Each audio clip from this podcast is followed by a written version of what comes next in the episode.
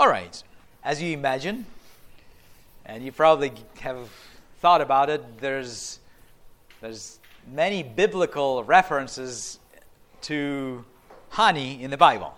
Now, in Exodus, we often see that the promised land was a land of what? Milk and honey. And is described as something good. Then in Deuteronomy, you see the same thing. The Lord that God brings thee into a good land, a land of brooks of water and fountains and depth and spring out of the valley and hills, a land of wheat and barley and vines and fig trees and pomegranates, a land of oil and olive and honey. So, honey was commonly known in biblical times, and the Bible often mentions honey as something valuable, something good, something of high price. Um, why is that? Of course, in olden days, there were no sweeteners, sweeteners like artificial sweeteners, right? The sweetest thing that common person knew was the milk, because milk has some some uh, some sweet taste to it.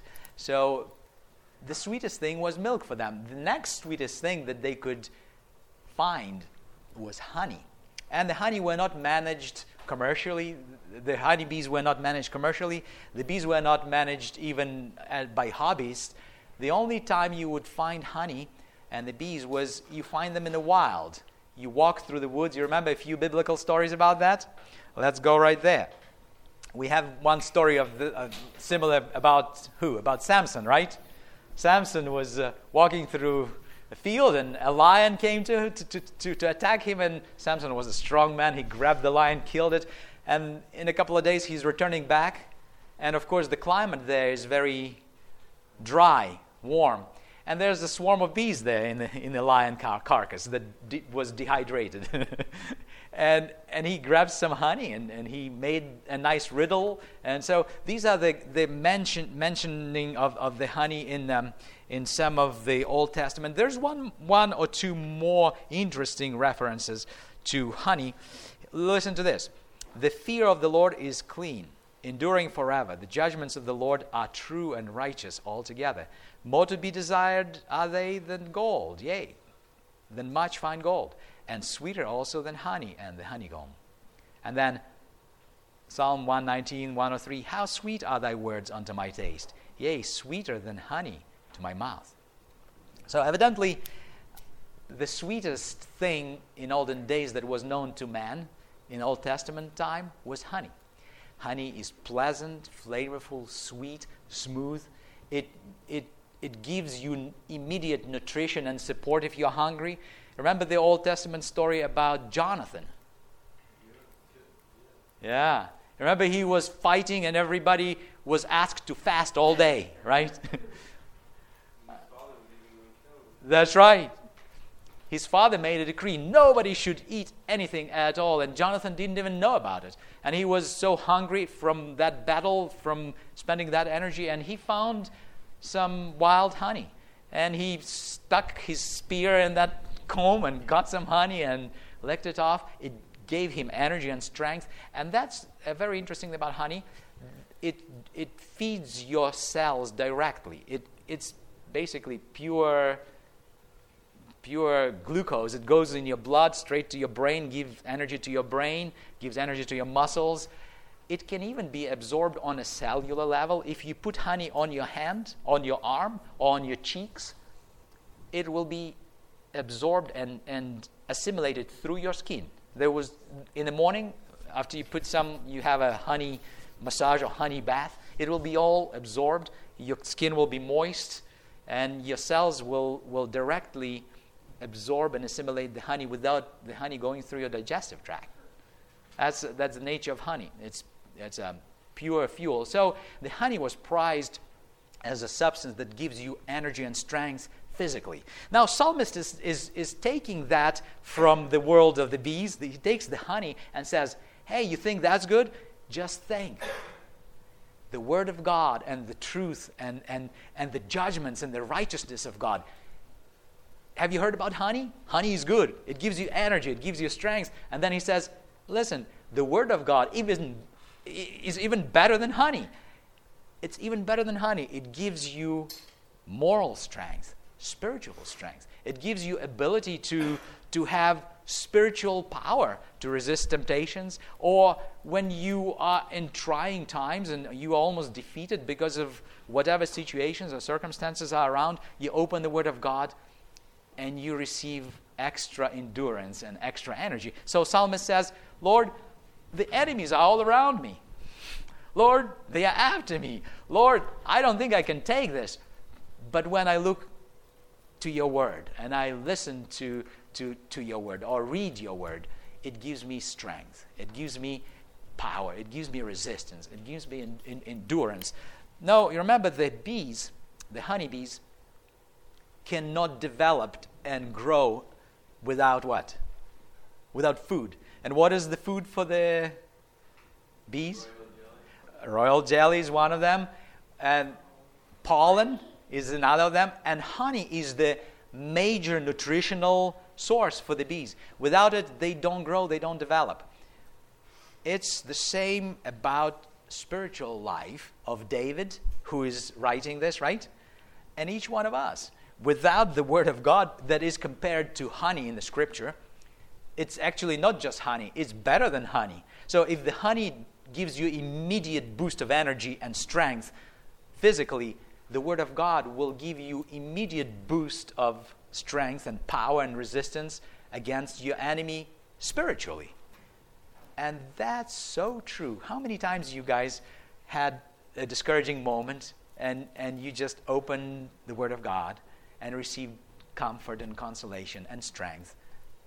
And that's what Psalmist is talking about. So, honey is not only good for the body, honey is not only something good um, for for, for the development physically. Honey, in the spiritual sense, is the Word of God. And the Word of God will cause me and you to grow spiritually. I will not be able to develop as a human being morally, emotionally, and spiritually without the Word of God. I might be a moral person because my parents told me that telling truth is right. And my parents told me that taking somebody else's pen or pencil is not right. I'll be a moral person.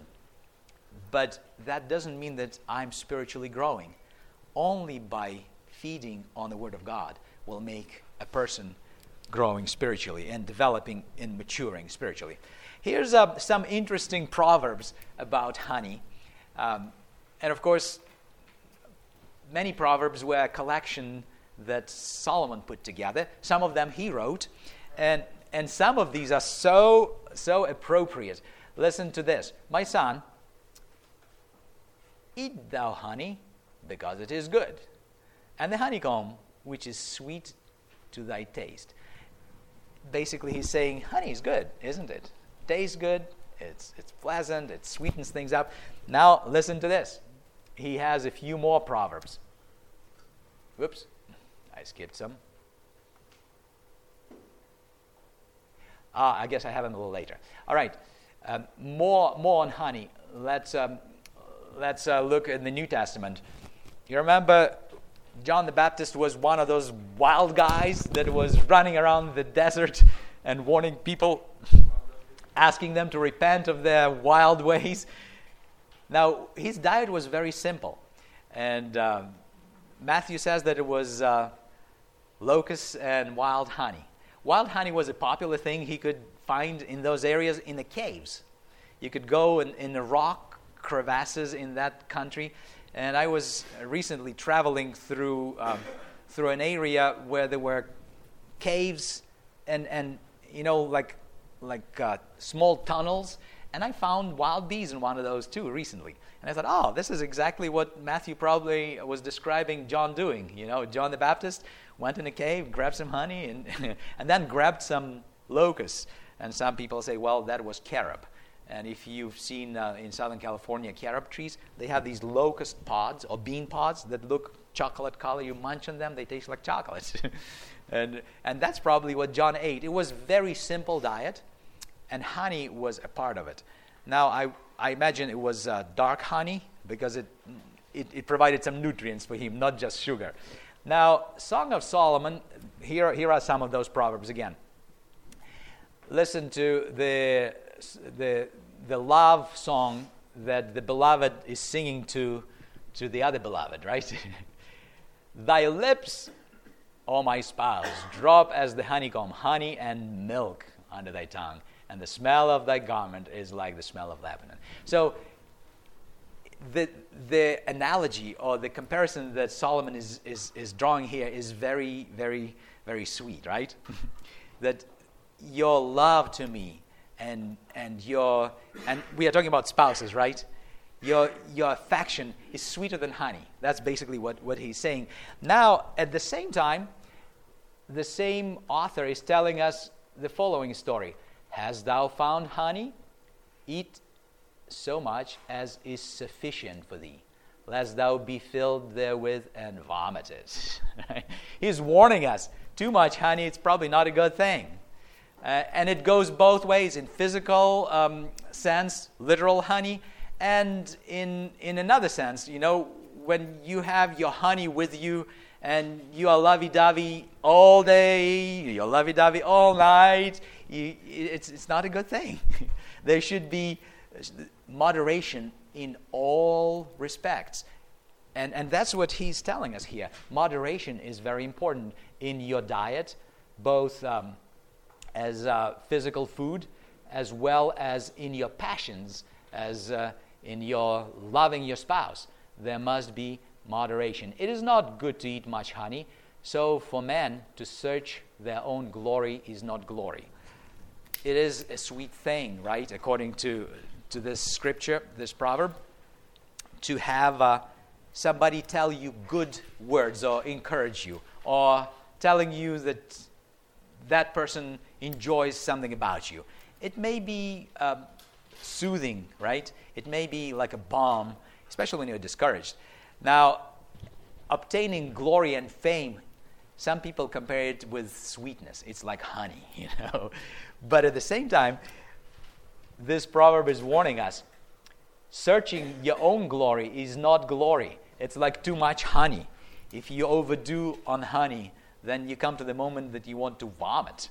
So eventually, if somebody praises you so much, you want to vomit. Or somebody who is listening will want to vomit too, saying, ah. so we are warned to be moderate. We are warned to not accept false praise. We warned to be um, pragmatic in this sense, not to just gorge ourselves on sweet words that somebody's telling us, right? It's, there's moderation um, in, in all things. Now let's talk about bees in the Bible. In the olden days, um, in, in Deuteronomy, it says, And the Amorites which dwelt in the mountain came out against you and chased you as bees do. All right? Think of the bees that are aggravated chasing away the person who is disturbing. That's, that's what, what you can imagine as the enemy are chasing somebody, it's like a bunch of bees running after you. And the Lord promised that, that even, the, even some of the insects he would send or would have sent to fight against the enemies of Israelites, right? And Psalmist is describing some of his enemies that are around him as, as, as, they, as the bees surrounding him and, and you know, trying to attack him. Talk about um, about a scary situation. If you talk about uh, Africanized killer bees, instead of like a hundred or a couple of hundred bees after you, you'd have thousands of bees chasing you. That's pretty scary. And uh, these are the only mentionings of the bees in the scripture. Now, there's proverbs actually that refer to another social um, group, and those are ants. Let me go back. I overshot it the ants, right? Here we go. I'm not there yet, but anyway, let's, let's talk about the drones first. You remember what is the, the job of a drone in a hive? Does it perform any jobs in a hive? Yes. He mates with the queen. That's a job, yes. Keeps the temperature. No, that's pretty much it. Now, remember, the mating doesn't happen in a hive. Remember, the mating is happening out in, in, in, the fields, right? So, in the hive, the main job of, of the drone is basically maintaining the temperature, its own temperature, and the surrounding temperature. And the drone doesn't do it on purpose. The drone basically eats lots of honey. That's his job, eating honey and pollen. And in the process, as he eats honey and pollen, uh, there's body temperature that's resulting from the from the uh, assimilation of the honey, and basically he produces heat, or it produces heat. So it's a pretty cush life for the drone, eating and sleeping. well, I'm speaking figuratively, and uh, possibly possibly if he is a lucky one, he might mate at the end of his life because he will die the next moment. That's the life of a drone. Now, besides all that, the, the drone's um, the drone's ability to perform jobs is, is zero. He's not designed to, to, to do any job in a hive. He doesn't have any organs to perform any jobs in a hive. So his, his life is pretty easy life of ease and laziness. He's basically eating and entertaining his future plans. I don't know what he's thinking about, but, but his life is so easy it's just simple life of ease. Now, the drone is paying a very high price for it. And there's a few scriptures that, uh, that compare this kind of life of ease um, as something dangerous, similar to the life of drone that will end very, in a very sad manner, right? The hand of the di- diligent shall bear rule, but the slothful shall be under tribute. The desire of the slothful kills him, for his hands refuse to labor. How long wilt thou sleep, O sluggard? When wilt thou arise out of thy sleep? Yet a little sleep, a little slumber, a little folding of the hands to sleep, so shall thy poverty come as one that travels, and thy want as an armed man. You remember that the life of the drone ends dramatically. It can end in two ways. Yes, there's a question. No, she has a very hard work. The queen's work. So the question is Does the queen have an easy life? It's a very hard life. The queen has to lay eggs every day. She's laying thousands of eggs every day. So she's very active. She lays many eggs. She has only once in her lifetime, she flies out of the hive to mate. And then she's returning back in the hive and she works as a layer of eggs for the rest of her life which can last three or five years. So that's the job of the queen. So the drone's life of ease ends in a very sad manner. He can die in two ways. You remember? Um, one way the drone can die is when the drone is trying to mate with the queen, and he will find the queen, he'll mate, and the moment he mates, he dies. So his, his wedding is his funeral at the same time. He's done. It's a high price, right, for the life of ease. it's a very high price. Yes? Why does he die? Uh, the reason he dies, he was designed that way because most of his abdomen contains reproductive organs that have many, many thousands and millions of seeds to fertilize eggs in the future. So all that stuff out of his abdomen is swallowed by the queen. So his abdomen is basically hollow, and he, he, there's such a trauma with the loss of all his half of his belly. He says, well, I don't know what he says, but he dies. uh, nobody recorded what he says, but I hope there's scientists who will one day. so at the end of his life, it's very dramatic. He's gone. His his his He's dead. He's falling out um, from the height of about a um, few hundred yards to the ground, and, and there's no mentioning of his life anymore. He's gone. He passed along some genetic material for the future generations. That's all. Now, yes. Drone can live all summer. Drones can live all summer. They live about, oh, maybe three, four months. And the bees will keep the drones in a hive untouched, won't chase them out if there's plenty of nectar coming in. If there's things blossoming, they want the drones around because they think, oh, we might have another colony. We want some males around to, to mate with new queens, you know, when they hatch. So they'll keep them around. However, if this drone, or there's normally a few hundreds of drones in a hive, if the summer is coming to the end and there's no more flowers and it's dry, some climates it's dry in July, and there's no more flowers, the bees do not allow drones to eat. Why is it? They need to store the honey for the future.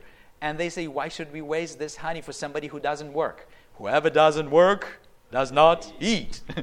and that's the kind of slogans that carry around the hive, and they say, Don't work, don't eat. Don't work, don't eat. You know? And pretty soon the drones are so weak and so, um, so incapable to fight and actually find food that they, they are forced by the worker bees to the bottom of the hive. And they just crawl on the bottom of the hive left and right. Oh please you know give us some honey. And the, the worker bees from the top you should have worked hard. You should have brought something. Now you don't have anything. You should have put something away.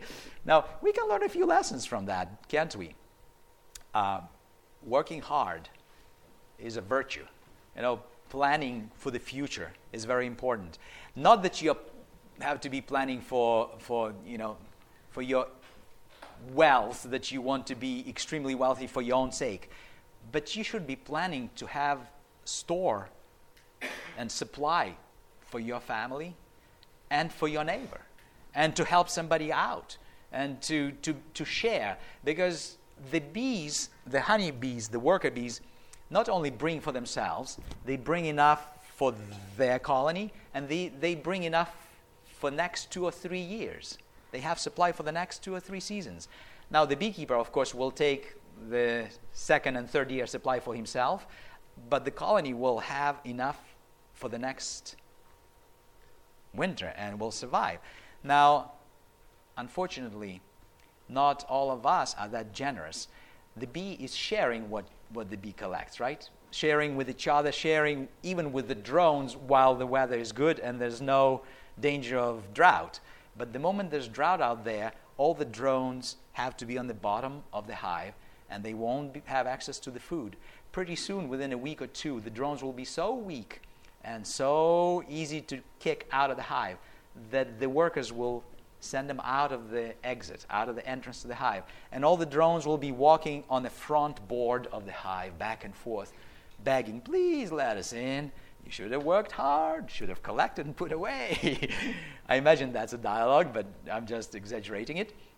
But that's what's happening there. Eventually, the drones will be so weak that the bees will take them one by one and toss them off the hive, and, and they will be, will be on the ground just walking back and forth, weak and, and trying to find some food. But they'll pay a high price for the life of ease and laziness. Uh, there's, um, there's a lesson for us right? we should not only work hard so we have something in store, we should work hard so we could share. Because the bees work hard enough so they could share with the beekeeper who tends and helps them, right? They, they work so hard that they can share with those who cannot find and provide for themselves. So there's a lesson, a spiritual lesson for us. If we do not share or do not feed on the Word of God, if we do not um, if we do not daily do our duties that we are called to do, physically or spiritually, physically we won't have food in our homes, right? Our bank account will, will be very low or maybe negative. Our spiritual life, same way. We won't be spiritually fed. And if we don't share the food, the manna that we receive from the Word of God with others, we are spiritually dying. Eventually, like these drones, will be on the bottom of the society, crawling around and kicked out of our homes, possibly because we didn't work hard. Spiritually, we will lose connection. And the Lord will reach out to us, but we won't be capable or able to receive because we don't share. If you just receive like the drone, you receive all the benefits of the colony, eventually, without producing something in return, you will have to die a life of a drone. And that's a very sad, sad end of life. There's two lessons that are most important lessons, and, and I would I, would save them for very end, and, and that's what we'll do right now. Uh, we'll talk about. Um, oh, here's a picture of mating drone. Then it falls backwards and falls down. And he's gone. Worker bees diligence. Proverbs 6 6. Go to the ant, thou sluggard, consider her ways and be wise. which having no guide, overseer, or ruler, provides her meat in the summer and gathers her food in the harvest. Now, bees and ants are the closest cousins. Both bees and ants have similar social structure. The, the colony of ants is just as hardworking as the colony of bees. And that would be the closest comparison that you could draw between ants and bees. And I see a question. Go ahead and ask it.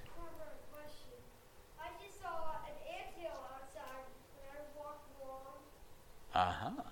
So you saw ants. No, if you see ants, every time you see ants, think of this scripture. Every time you see an ant, think, oh, ants are diligent. They have order, they have respect for their superior, they work hard. They do not wait for somebody to force them to work. And I notice I do that quite a bit. I walk by something that I see that needs attention, and I say, okay, I'll do it next time. Okay, I, I see that has to be done. Okay, I'll do it tomorrow.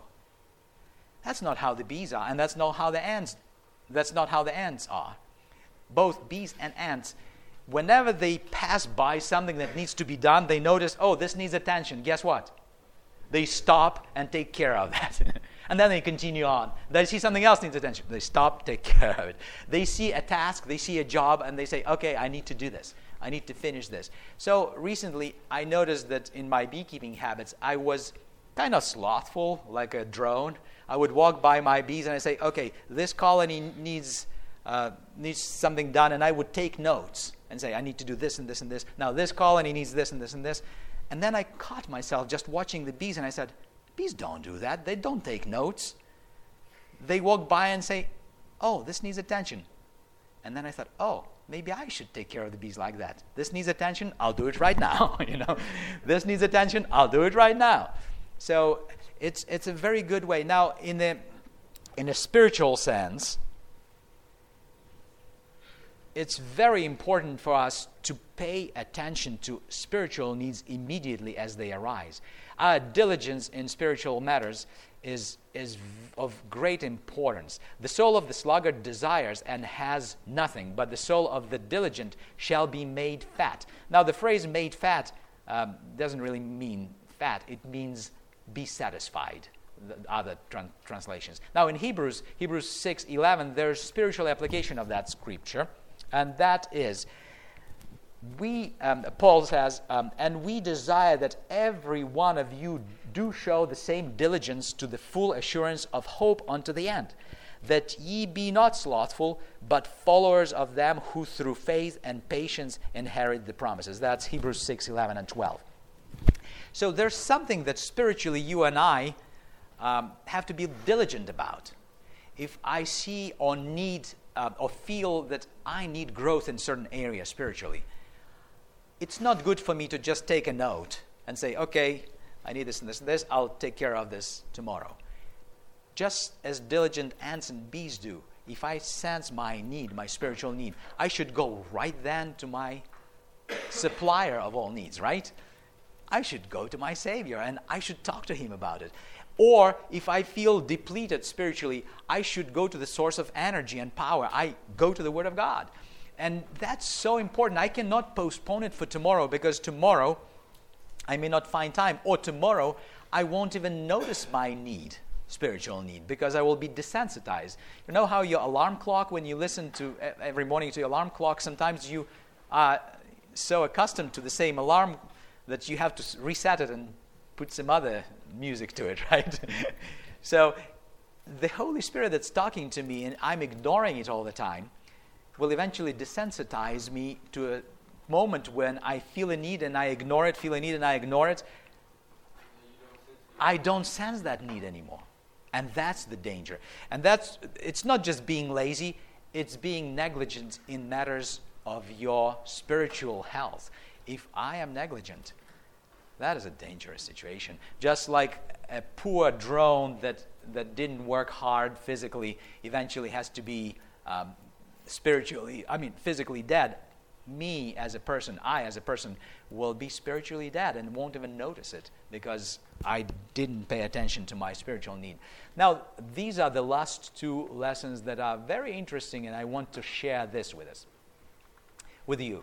Um, you remember the, what I shared with you, the story about the story about the, the chemical IDs and the queens whose job is to lay eggs. Uh, how the queen is very diligent in laying eggs, and how the worker bees have order. You know, the queen is sort of rules the, the whole roost, and all the workers are sort of taking care of the queen, taking care of all the queen's needs. They change her diapers, they feed her. The queen doesn't exit the hive, all her needs are provided there in the hive. Well, sometimes it can happen that some of the bees, I don't know why, well, actually, I know why. It's because we live in a sinful, fallen world. But it happens that some of the bees in the colony would look at the queen and say, We don't like this queen. Why only the queen has these privileges? Why only the queen has the right to be fed every 15 minutes and nobody feeds me? Why do we have to clean and, and provide and serve this queen? I don't like this queen. In fact, I'm going to talk to my neighbor here, another worker bee, and see if she feels the same about the queen. So this neighbor worker bee will say, "Yeah, I, I, thought that too, but I never verbalized it. But I think I think you're right. I think the queen has no rights to uh, to be so exclusive and, and keep all these privileges just for herself. I think we are entitled to the same privileges. And then they will talk to a bunch of other worker bees, and we'll say, "Hey, let's um, let's have a town hall meeting." With this queen. and guess what? They will collect a hundred or so of worker bees, and normally they will be older bees that are aged already. And remember, the older bees become the glossier and shinier their bodies are. They don't have all that fuzz. And you can t- see those bees. One day you open your colony and you see a bunch of glossy, shiny bees ganging against the queen. And instead of taking care of the queen, they are attacking the queen. Some of them are trying to sting the queen. And one day you'll see a ball of bees like a tennis ball size in your colony. You say, What's going on? You take uh, your hive tool, you, you break apart that ball, and you see there's a queen in the middle. And the queen's guards are protecting the queen, and the attendants are there protecting her. But all these imposters who want to take the place of the queen are there trying to get to her and sting her to death. Eventually, one day, more and more of these rebel bees will congregate and overpower the, the, the, the guards that defend the bee. And guess what? One day, this group of rioting or, or the, this gang of, of rebelling bees will kill the queen. And as they kill the queen, they would prevent the rest of the loyal bees from raising another queen. They will say, We don't want another queen. We are good enough. There's a good bunch of us. We can lay eggs. Yes, we can. And, and they would be actually asking the younger bees that still can secrete royal jelly to be fed royal jelly. They will demand the royal jelly. Worship me. I want the jelly. And there will be a group of bees, maybe 10, 15 of bees, that the younger bees that still can produce royal jelly will be feeding royal jelly. These shiny older bees, shiny in the sense because they are older, they, they don't have fuzz on them anymore, they, they rubbed it off, they will start laying eggs. Their dormant reproductive organs would be able to produce eggs and, and they will be laying them, and the nurse bees, the young nurse bees, will start feeding those eggs royal jelly.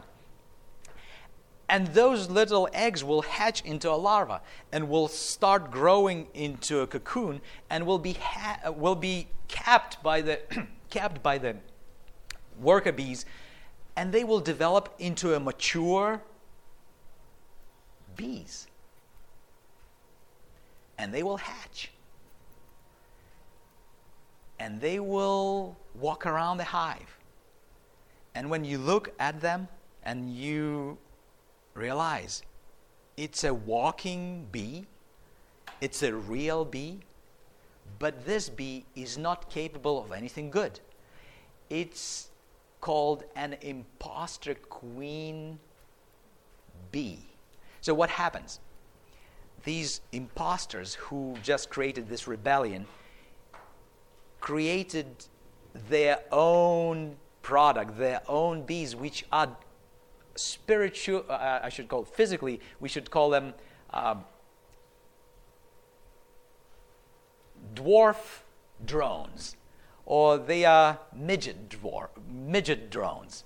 They are not fully developed drones. They are tiny little drones the size of a bee. They are males. They are sterile.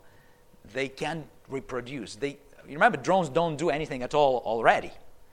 But this midget drone that is born out of unfertile egg of this rebel bee can't even reproduce.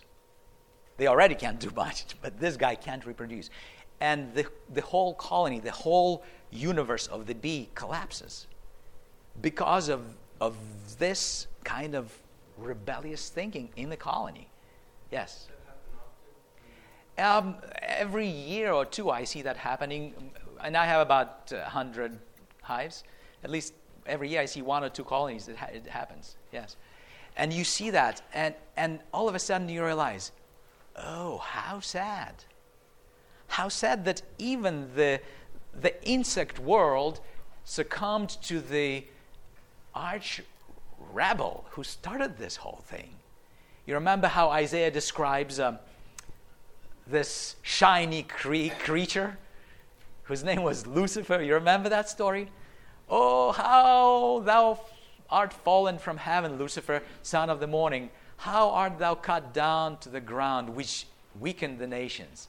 For thou hast said in your heart, I will ascend into heaven. I will exalt my throne above the stars of God. I will sit also upon the mount of the congregation in the sides of the north. I will ascend above the height of the clouds. I will be like the Most High. And that rebellion that started many, many, many, many thousand years ago, I don't know how long ago that started that rebellion not only started the war in heaven that, that, that, started many years ago, that war continues on today when we call it great controversy today in our spiritual sense. And even the creation, according to the scriptures, is suffering and groaning, just like these bees in a colony experience similar rebellion sometimes. You have a rebel group who demands the rights. And the end of that rebellion is the collapse of that universe. That society cannot survive with this kind of thinking and this kind of selfish, uh, self directed, demanding worship attitude. The colony is doomed to collapse. It will take just about three weeks and the colony will be gone. You remember why? Because the old bees die very fast and the new bees that are born are incapable to reproduce.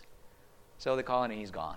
So when you see that, it's a sad reminder or a sober reminder of how dangerous this kind of thinking it is for us as humans and us as Christians. We are not here to demand worship, to demand rights. We are here as people who have been pardoned already. We don't have any rights the, the true legal right that I have is to be dead, right? Because the wages of sin is death. So we are asking for mercy. And our, our Savior provided that. Because of that rebellion that started long ago in heaven, we have a group of heavenly beings, the angels, who Lucifer was able to convince that, that, that God is not fair.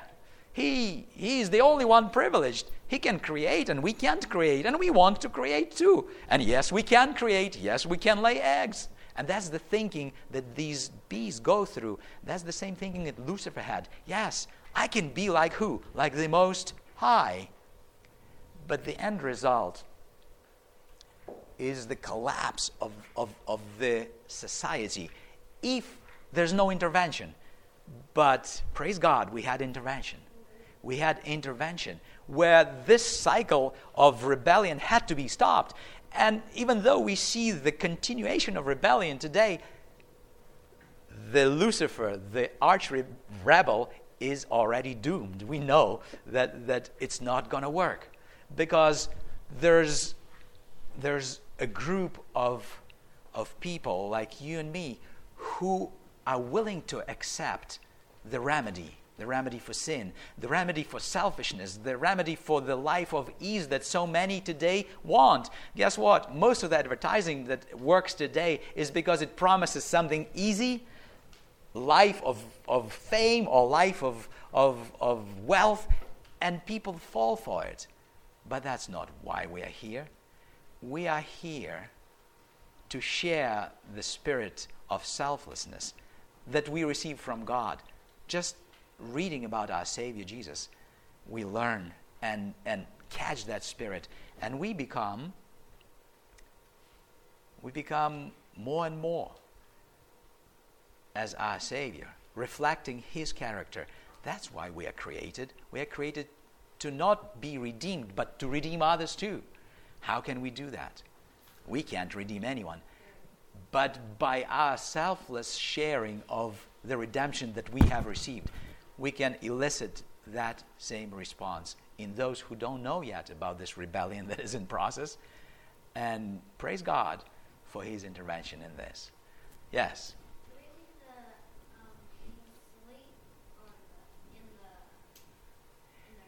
Yes. The bees don't really sleep in their hive. They work day and they work all night. At night, they process nectar. At night, they repair the comb. They build the comb at night. They do all kinds of works at night. They may take a second or split second moment to rest. But as far as sleeping, no, they don't get to sleep. they work. It's, it reminds me of the angels, because the scripture uh, describes our Lord and our, our Creator as the person who doesn't sleep and doesn't slumber. so the bees are that way in that respect. Yes? Um, the drones don't sleep either. Um, when I read the scriptures about life of ease, it really wasn't describing a drone, it was describing a lazy person. And guess what? In many languages of the world, a lazy person is called what? A drone. I don't know, do you do that in English culture? Like in my culture, a lazy person is called a drone. is that the same in your culture? Yeah. yeah. That's why in my language it's an easy parallel. In English, it's not such an easy, easy comparison. You didn't share with us what happened with the queen that never mates. What happens with the queen that never mates? Sometime, if the queen doesn't mate because of the bad weather, and then we'll go to our last spiritual lesson. If let me see, I need to make sure we have enough time because that's an important, important spiritual lesson. Yeah, we have another five minutes. I can tell you what happens to the queen. Sometimes the weather is bad, okay, and the hatched queen wants to go for a maiden voyage to meet her bridegroom, you know, or a few of them, right? and she's going outside, poking her head out of the hive, but the weather is bad. It's, a, it, it's not good for navigation. You know, it's raining or it's cold. So the queen goes back in the hive, and next morning she comes out around 10 o'clock in the morning, uh, rainy, goes back. And she might try a few weeks, and if it's rainy, for two or three weeks. Or if she went out in the place where the drones gather for mating season, she didn't find any drones because it was drought, you know. And, and other queens didn't lay any drones, so there's no drones around. She returns back to the hive and she says, Oh, well, I'll just start laying unfertile eggs. And she'll start laying unfertile eggs. And her unfertile eggs will be identical to the unfertile eggs of the impostor queen. Just the same the same eggs as those bees that said, hey, we can lay eggs too. You know, we don't need a queen. We have our own rules and we can rule this roost. Same eggs, and the same res- will be the result. They will be midget drones that cannot reproduce. And the colony will collapse. So, a good beekeeper checks on, on the queen after it's hatched that three weeks later she should lay good eggs. And the way you could tell that the, the, the eggs are good, the brood pattern or the, the the sealing on the brood will be even. nice and smooth. Now, the drone, you remember that the drone brood looks protruding like bumps. So you look at your frame on your brood and you have these bumpy brood pattern and say, no, that doesn't look good. This queen hasn't been fertilized or it hasn't mated. So she's laying unfertile eggs. And the same kind of eggs are doing the imposter queens or drag queens. They call them drag queens sometimes. they, they basically are pretending to be queens. And they say, We have the rights of the queens, we demand royal jelly, and we demand the rights to rule. And they lay tons of those eggs, and they hatch, and those are not real bees. They are just these midget drones that cannot reproduce. The colony dies. Yes? They are midget drones. They are males that are underdeveloped. They are underdeveloped males. They don't have a full set of chromosomes if you study uh, biology, so they, they cannot reproduce. They base, the colony will die. The very last spiritual lesson that we will uh, look at today is, um, is a lesson derived by, um, by us from, um, from the story uh, recorded in Luke. Uh, but let's not read that story yet. Let me just put this up uh, down here for now, and I'll tell you the story, the story that you can observe on a good morning. Early morning, as if you are a beekeeper, you know it's your ritual. It's your hobby, it's your passion. In the morning, you run to your beehives. Hey, how are you doing, guys? You know, and you watch the bees. They come out of the hive. It's sunny and pretty, and they take off the sun is rising, the flowers are blossoming, and you just enjoy that for five, ten minutes, and you thank the Lord for a good morning, and, and you look at those bees again and say, okay, guys, I'll see you later, and you take off. Well, as the bee took off from the hive, it went out to look for some flowers, or some pollen, or some nectar, or some propolis. It takes about one hour for the bee to complete the tour. In about an hour, that bee will be coming back to her hive to bring you know, something into her hive. And all day, that bee will go out of the hive about seven, ten trips a day for about an hour, maybe more if you are up north. You know how long the days are up north? 23 hours. yeah, if you are in Alaska, you can have bees in Alaska. Yeah. And the bees can, can work 20 hours, you know, they, they will make 20 trips a day. And it's true about any other plant up north because summers are so short, you have very short growing season. However, you have a benefit of long day. So the day is long, so your, your plants will do a lot of growing really fast in the summer. So your cabbage will grow really fast. you know, your tomato, tomatoes you can grow there, but cabbage, things like that will grow. So the same with, um, with the bees when the day is long, they'll fly many times. Eventually, in the evening, you can observe very similar scene. You come to check on your bees in the evening, and you see, oh, there they are coming. Oh, look at them. And, and you would see the sun almost setting, and the bees are streaming in a hive. And guess what happens? Right, remember we imagined that this is the entrance to the hive here? Right there at the entrance, somebody tell me who is waiting for them at the entrance? The guards. So the guards are there. Why are they there? They are there to make sure to make sure that no, no strange non citizen will come there. Yeah, they'll protect the hive. They also will, will sort of examine the incoming bees. Are they bringing anything? You know? so just imagine a dialogue. I'm just imagining it, okay? I don't think it happens, but we can use our imagination, you know. As a guard, I say, hey, what do you have there? Hi, how are you? Oh, oh look. Oh, you have pollen. Oh, come right in. Come right in. That's great. Oh, and what do you have there? Oh, I brought some nectar. Oh, let me taste it. Oh, it tastes great. You know, and, and another bee is bringing some propolis. Oh, we need some, some fresh propolis to, ref, to, to freshen up our colony. Okay, that's great. Come in. What do you have? Oh, I have some water. And then another bee comes in and, and, and the guard says, and what do you have?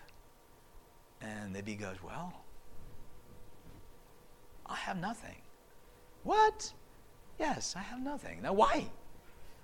Well, um, I guess I left the hive kind of late, and I was caught in a storm, and, and, and then I was all wet. I couldn't fly, so I was knocked down. I was standing, I was sitting under, under a leaf, and then I was hoping I'd dry up, but it, it was cold, and I'm, and eventually, when I was dry, it was already too late to find any flowers. So I'm coming back empty handed. And and, and, at that moment, this bee would, would just do something unique that very few animals do or insects do. It will immediately assume a begging, begging for mercy position. It will bow down her head to the floor and will lift her, her abdomen up and will gently fan her wings as if asking, Oh, please, but be merciful to me. Please receive me back into, in, into, into your city. I want back. I want home. I, I, I want to be back in my family. And guards at that moment will, will just back off and say, Yeah, come right in. Come right in. What is the second scenario that can happen if the bee comes and is trying to push her way in? The guards will prevent her because she is using, or she, or it, I guess, uh, that bee would be using force and demand her rights and, and try to tell the guards, I deserve to be here. Do you see my chemical ID right here? It's me. but that's not what gives her the rights to belong. It's her spirit of belonging, her spirit of humbleness, and her willingness to ask for mercy rather than demand. There's a question. Let's take that. Um, actually, the, the guards are very, very merciful. As long as the bee doesn't show um, aggression, they will let her in. Even if she's empty handed, they will let her in. But if the bee will, sh- will behave aggressive and as, as an aggressive or rude, rude person would, then the guards will not let her in. They will sting her and toss her out. Because what's important for them, not that the chemical ID is the same, but what's important for them, that there's social structure and order that's maintained. If you have your own bees that rebel, the guards will kill them. If you have a rebellion in the colony, the gods will take care of it. If you have a rebellion in heaven, which we have in our universe, there will be the day of reckoning when those rebels will be destroyed. Now, here's the lesson that, that I learned spiritually from this, uh, from this scene that I just described in the world of the bees. You remember there's a story similar to this, and that's our thief on the cross. You remember the thief on the cross? Oh, there we go. Let's read this. And one of the malefactors or thieves which were hanged railed on him, saying, If thou be Christ, save thyself and us. But the other answering rebuked him, saying, Dost not thou fear God, seeing that thou art in the same condemnation? And we indeed justly, we deserve this, right? We've done nothing good. We actually have done lots of wrong things. For we receive the due reward, right? But this man, pointing to Christ, has done nothing amiss, nothing wrong. And he said unto Jesus at that moment, Lord, remember me when thou comest into your kingdom. And Jesus said to him, Verily I say unto thee, today shalt thou be with me in paradise.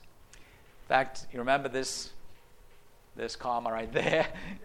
it's, it's, it's mistranslated, which Jesus was tr- what Jesus was trying to say, Today I say unto you, you will be with me in paradise, right?